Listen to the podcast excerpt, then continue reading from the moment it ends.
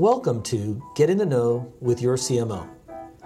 Thank you for listening to our podcast created just for you, the medical staff, hosted by Saj Joyce, CMO for the Central Division, me, and to my partner to the right, Dr. Drew Herman, Hello, CMO. CMO of Levine Children's Hospital and Jeff Gordon's Children's Center. So, Dr. Passaretti, thank you for coming and chatting with us. Uh, uh, let's let the audience uh, know who you are. Tell us a little bit about your current title, uh, what you do as our infectious disease uh, specialist here at uh, Carolinas Medical Center. Sure. So I'm the medical director for infection prevention for Atrium Health. So I help coordinate the programs that help prevent infections or deal with outbreaks throughout the healthcare system.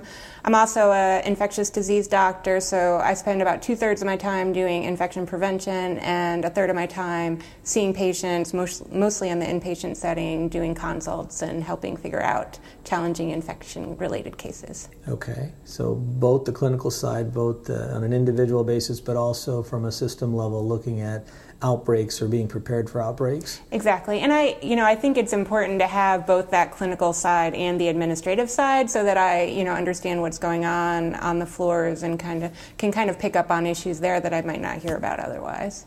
Are you the only infection prevention specialist or team member that we have here? So I'm the medical director. I work with um, two other adult physicians and then a pediatric physician. So um, we're kind of divided geographically. So Dr. Anupama Nilakanta covers Pineville, Cleveland, the facilities in what we call the South, and then Dr. Stephanie Strollo uh, covers the facilities in the North. So Northeast being our biggest, uh, Lincoln, and then I help coordinate amongst those two. We also recently, just this year, have a pediatric infectious disease specialist that has taken over some of the pediatric specific um, hospital epidemiology. So Dr. Amina Ahmed mm-hmm, is that mm-hmm. recent addition, and she's been wonderful. That's awesome. And then how about the rest of the infectious infection prevention team? Yeah, so we are the physician group, but they, we work with about 35 to 40 um, infection prevention staff. So most of those are nurses um, that have spent time and done specialized training in infection prevention. Um, there's also what we call infection prevention assistants. So those are the people that help us with some data entry, do the hand hygiene observations to see if someone's compliant with hand hygiene. They're specially trained. They're part of our group. And then we also have a couple of data analysts who help us with putting all the tons and tons of information that we deal with together for different venues. But can you speak to a recent condition whereby you had to get the team together to address an epidemiology issue?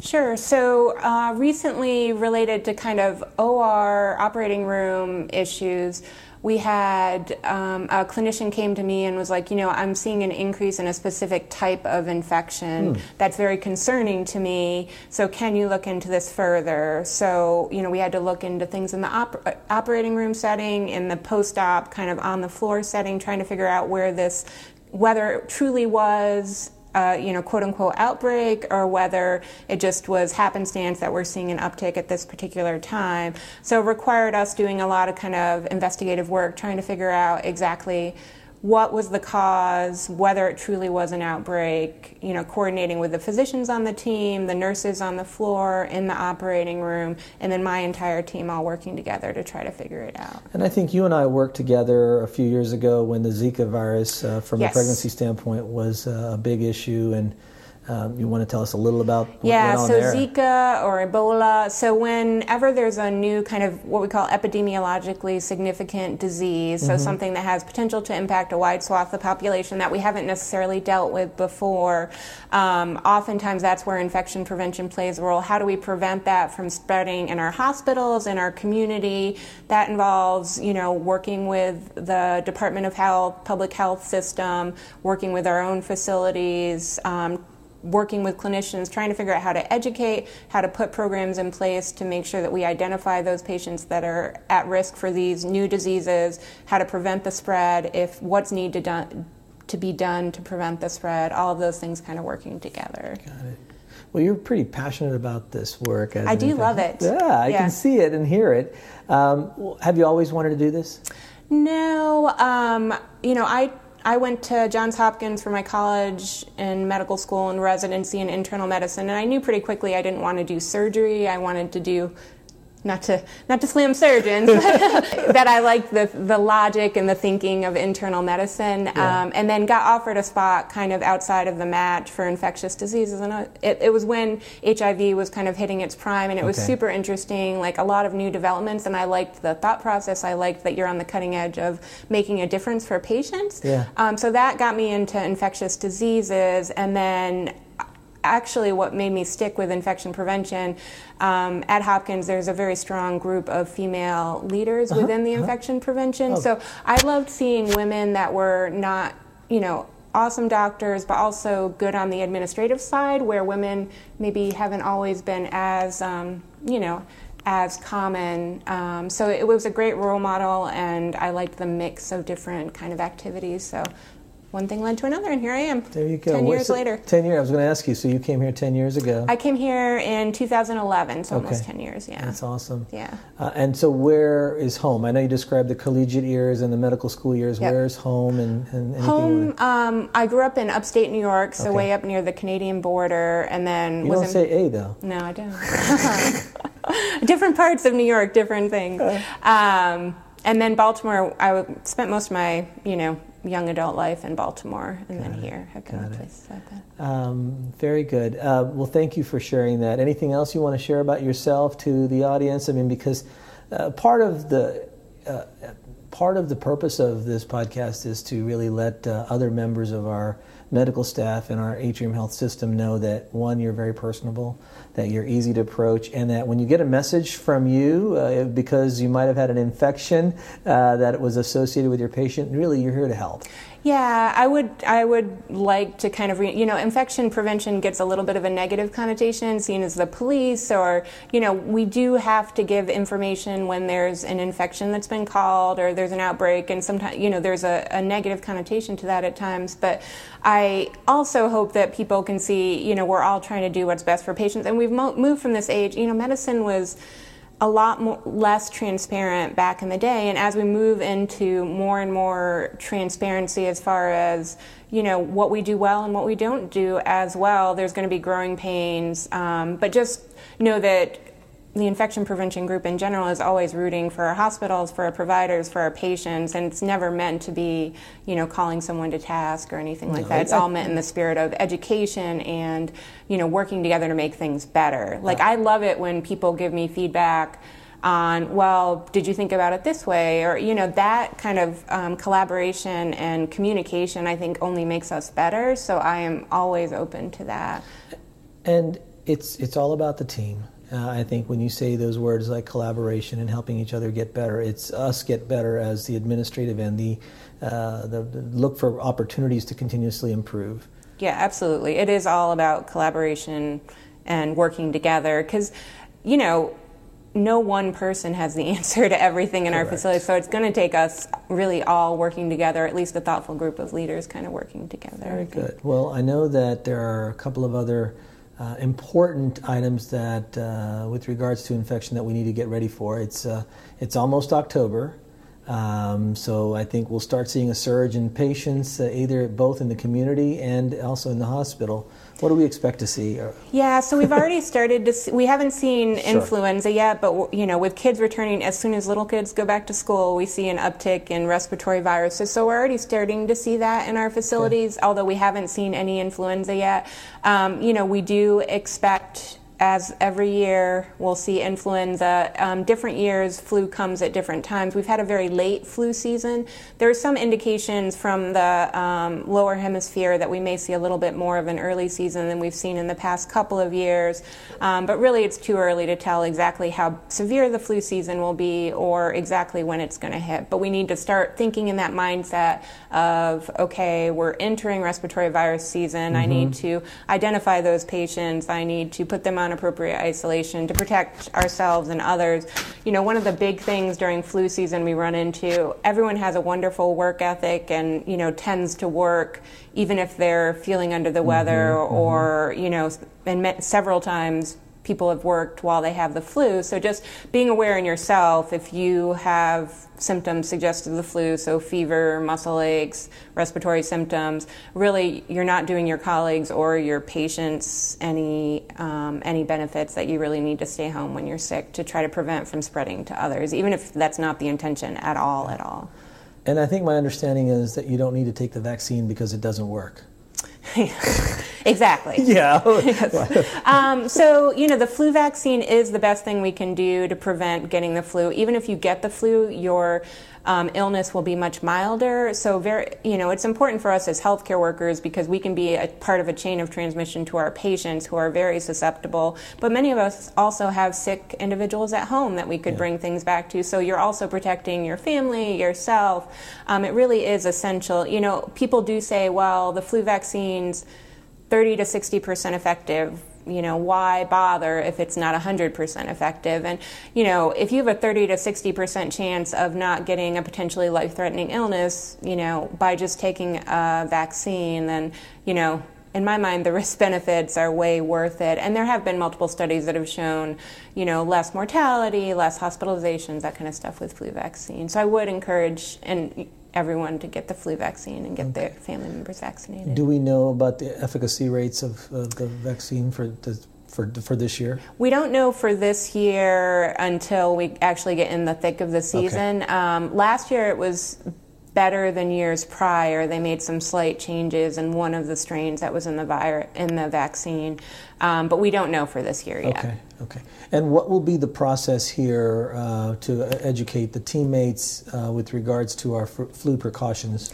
So we always have info. You know the easy answer is we always have information up on People Connect and Physician Connect on the infectious diseases page. That's uh, any time of the day or night. You can go there and find information on flu, on, you know, what kind of um, if we have visitor restrictions in place we always put it up on there and send out there are a couple of different kind of um, terms that are probably worth reviewing just because it gets a little bit confusing in mm-hmm. flu season yeah. so um, we, as a group of hospitals within this geographic region, meet every other week and talk about what we're seeing and try to move in step with each other when we put into place um, different markers within the flu season. So the first one that we come to when we get start seeing a good amount of flu circulating is we declare flu season, which means anyone who's unvaccinated at that time at any of our facilities with that policy then have to wear a mask during mm-hmm, all mm-hmm. patient care. So that's flu season. If there's especially high rates such that we're concerned about spread within the hospital setting, um, then we may enact visitor restrictions, which again is separate from you know declaring flu season. When we um, implement visitor restrictions, then uh, children under 12 and under um, are restricted from visiting inpatient units because children can very easily spread um, respiratory viruses. Um, so those are the kind of different, and we do again do that with Novant and Wake Forest and all the other right. hospitals in our geographic so we're all area. Working so that together. we're exactly working together, making a decision together, so you'll get the same care at each facility you go Very to. good, very good. Yeah. So when people see the signs out front and the messaging, it's not just us doing it on our own. Right. It's a partnership, and all the other facilities will do it uh, yep. the same way. That's wonderful. Um, you know, uh, we, we look for jokes as part of uh, the humor is important in uh-huh. the way we provide care and I was uh, wondering if you had a joke that you may want to share with us uh, uh, to the audience.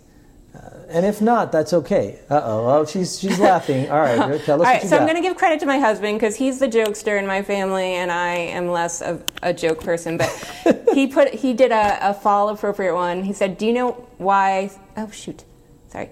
Do you know why Spice Girl fans are so excited? No. Why? They have a new member, Pumpkin Spice. Oh, boom, boom. Oh, very nice. And that okay. describes my husband in a nutshell, right there. Very good. Perfect for the fall season. Yes. Yeah. Um, uh, but you have a, a, a, wonderful smile and the attitude of enjoying laughter and humor as part of it. You work very hard. You've been very successful at what you've done in the past and what you're presently doing. Um, but when you spend all that time working, what refuels you? What do you do to try to give yourself uh, the energy you need to keep on doing this hard work? Yeah, my fa- my husband, my nephews, my family are huge in that, and I, you know, even if it means getting up at like four or five a.m., I need some physical activity every mm-hmm. day. So mm-hmm. I get up and I work out every day. So those you know, between family time and occasional downtime with my favorite people and, you know, some sort of physical activity, that really gives me like my brain a break. It makes me feel better about myself. And um, those two things, are, I would say, are what keep me going for sure. And there's also another interesting fact about you your biological connection with someone. I'm identical twin. so I have an identical twin in Virginia who. Um, she isn't a physician, but she works. She has actually built up two centers for children with autism. So wow. we're both in the kind of field of hoping to help people and whatnot. That's... So um, yes, there is another of me, but um, she has not taken my place ever here. Yeah, I was going to say she me, shows up over here. Okay, got it, got it. Well, great. Well, um, let me also now change topics mm-hmm. back again. For when you work hard, you work really hard, and you've got a great team, and we are privileged to have you on our team here um, and your team here working on efforts such as hand hygiene. Tell us a little bit about why we're doing that, not only from a facility level, but really across the system. Why is hand hygiene important? Hand hygiene is the single most important thing we can do to protect our patients from infections. It really is the one thing that can make a big difference in making sure we don't transmit these highly resistant organisms. And, you know, over the years, as antibiotic resistance has gotten worse and worse, our options for treatment have gotten fewer and fewer. So that has kind of raised the importance of preventing transmission in every way that we can, even more so. Um, so hand hygiene is, you know, your hands are the thing that most touch patients. They manipulate lines, they touch wounds. Very, um, very important to keep those clean to prevent the contamination with bacteria. Um, so if there's one infection prevention thing, you know, I can give you a list of other things, but if one thing you do every time and know that it truly is important, um, hand hygiene is the one thing I would emphasize. Okay, and I think that we are taking on a system level uh, effort. Do you want to share a little bit yeah, about that? Yeah, so back in 2016, we started collecting hand hygiene. So prior to that, um, people would kind of submit hand hygiene observations that they self observed out in the unit. Beginning in 2016, we um, we trained people specifically how to get good observations because we were finding, you know, it's it's human nature when you submit your own results you do 99%, 100%, you do very, very well. Yeah. But when someone else looks, you know, performance isn't always as good. So back in 2016, we started doing program where uh, um, quarterly we have trained observers, so they're trained by infection prevention. The observations are taken exactly the same every time um, by consistent people across the healthcare system. It also allows us to compare data between facilities, between units, mm-hmm, and really mm-hmm. try to um, raise the bar as far as um, what we're trying to achieve with hand hygiene. Good. And there's a goal that each facility has. Yep. So everyone, the goal is everyone get to 80%. So this literature shows that if you can get 80% hand hygiene, you can see reductions in MRSA and other kind of drug-resistant organisms. Um, so you know we of course, like 100%, but at a minimum, sure. 80% is the goal. Um, over the past few years, we've done a program where if you achieve 75 75% or higher on the hand hygiene compliance by these um, trained observers, then um, because you are doing so good at that so well at that basic of infection prevention that contact precautions for MRSA did not have to be utilized in that facility. So no gowning up. So now no glo- gowning or gloves for MRSA. It would Patients. still apply for others, sure. but um, but that has been you know that is a big volume of our patients that right. require isolation. Um, we are very much working to um, raise the stakes a little bit more and really get people to speak up to each other because, you know, we've tried a number of ways to improve hand hygiene compliance, and you'll see improvements, and then we'll kind of fall back down, and improvements, and we'll fall back down. And until we get a culture where we truly are holding each other accountable, and that means, you know, maybe an EVS person tells me, "Hey, Dr. Passaretti, you didn't wash your hand when you went in that room." Well, use um, me as the example, not yourself. hopefully that'll never happen. Um, but you know that Right. we're all Speaking up. we all can make a mistake. We have to like remind people when we make that mistake, or we're not going to get in that culture that seatbelt safety. We do it every single time kind of mindset. Um, and really, you know. I would hope our culture is that if someone's like, hey, you know, in a polite way, hey, did you realize you didn't wash your hands? That no matter who that is, from you to whoever, Right. that the you know the right answer is thank you. I didn't realize I did that. And, and, and not a punitive culture, but Not really uh, punitive. This is not meant to be punitive. This really is for our patients. Sure. It really is intended to the try to make collaborative piece care. of what we were talking about earlier. The intent is to have everyone feel comfortable that they can speak up and help each other elevate all members of the team. Exactly. Great. I have I have a question for you from from a joke standpoint. Okay. Uh huh. What does bacteria mean? What does bacteria mean? I don't know. What does it mean? It's the back door to the cafeteria. you see, but your joke was a lot better. I'm glad you said. I But can- not related to infection prevention. well, so I but like this yours. one ties into your right exactly. Um, listen, this has been great getting to know you a little bit and sharing your experiences and your passion with the rest of our medical staff and those that are listening. Do you have any last? Uh, Just I you know, I talked about myself a little bit, but I would like to just say the infection prevention team are. I've had the pleasure of working with them for nine years, and we've had a very consistent team. They are some of the most dedicated, hardworking people, and they want to help units and interact with their units. So I'll just put a plug in for my team in general. Um, that you know they really, really have worked hard to try to and the patient safety aspect can't be kind of under underemphasized. So I just want to give them a little shout out. absolutely, I couldn't agree with you more. And that they are an incredible part of our team, and so I appreciate everything you and they do together to keep our patients safe. On that, thank you, Dr. Thank I hope you have a great day. Thank you. Thank you for listening to Get in the Know with your CMO. We hope you enjoyed this show and look forward to you joining us on the next podcast, where we will continue to interview other members of our medical staff or members of our uh, services here that will allow you a better understanding of what we are here to do together.